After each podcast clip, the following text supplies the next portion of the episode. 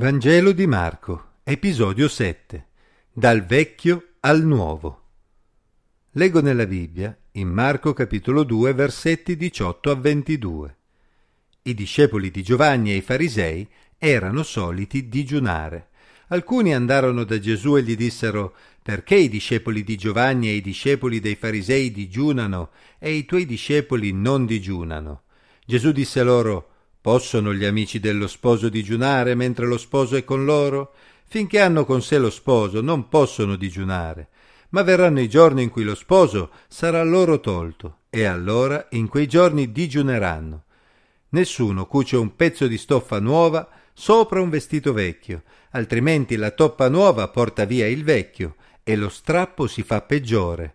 Nessuno mette vino nuovo in otri vecchi, altrimenti il vino fa scoppiare gli otri e il vino si perde insieme con gli otri, ma il vino nuovo va messo in otri nuovi. Non è mai facile cambiare il proprio modo di pensare. Sono davvero poche le persone in grado di mettersi in discussione quando la situazione lo richiede. La presenza del Messia in mezzo al suo popolo era certamente un'occasione che richiedeva di riconsiderare il proprio modo di pensare e di agire. Molte usanze in voga presso i giudei non erano state istituite da Dio, ma avevano comunque radici antiche ed avevano una certa utilità. Nelle civiltà più antiche il digiuno era associato al lutto e all'afflizione. I digiuni a cui si fa riferimento in questo brano, ad esempio, erano associati al ricordo di momenti particolarmente difficili nella storia di Israele, come la caduta del Tempio nel 587 a.C. ad opera del popolo babilonese erano momenti originariamente concepiti per favorire la riflessione astenendosi dal cibo e dedicandosi alla preghiera. Un giudeo devoto come Gesù conosceva quelle usanze e di certo non le disprezzava se erano svolte con lo spirito giusto da chi vi si sottoponeva volontariamente. Pertanto sembrava strano agli interlocutori di Gesù che egli e i suoi discepoli non le rispettassero. Non stupisce quindi che alcuni volessero conoscerne il motivo. La risposta di Gesù è molto illuminante. Infatti poteva ancora avere senso vivere nel triste ricordo di momenti di giudizio come la distruzione del Tempio, quando in mezzo a loro era presente il Messia che avrebbe stabilito il regno di Dio. Era il momento di digiunare o sarebbe stato più opportuno festeggiare? Per farli riflettere Gesù si paragona proprio ad uno sposo e paragona i suoi discepoli agli amici dello sposo. Mentre lo sposo è presente, gli amici gioiscono della sua presenza, fanno festa con lui. Non avrebbe senso digiunare in presenza dello sposo come se ci fosse un lutto. Anzi, sarebbe stato un atteggiamento davvero inopportuno.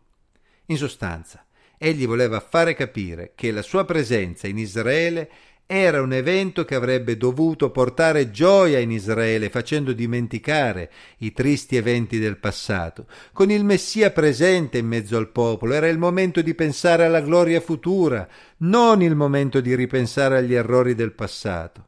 Gesù alludendo probabilmente alla sua morte, sapeva che ci sarebbe stato un tempo in cui anche i suoi discepoli avrebbero affrontato momenti difficili, in cui avrebbero sentito la necessità di digiunare cercando Dio in preghiera, ma quello era invece il momento di gioire insieme per la presenza del Figlio di Dio in mezzo a loro.